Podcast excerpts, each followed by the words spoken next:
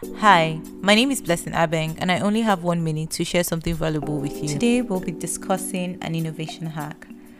I often like to think that if you look at it really deeply, Uber, well, Uber was an innovative company, but what they did wasn't so outrageous, you know?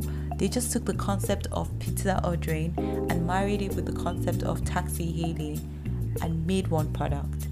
Oftentimes, we're too busy looking within our industry to innovate.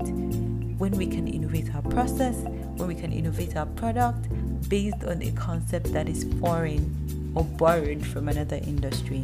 Stop cracking and racking your brain too much. Look into another industry. If you're in engineering, look at the fashion industry. Look at something completely opposite from yours. What are they doing and how can you incorporate it into your industry? That's an innovation.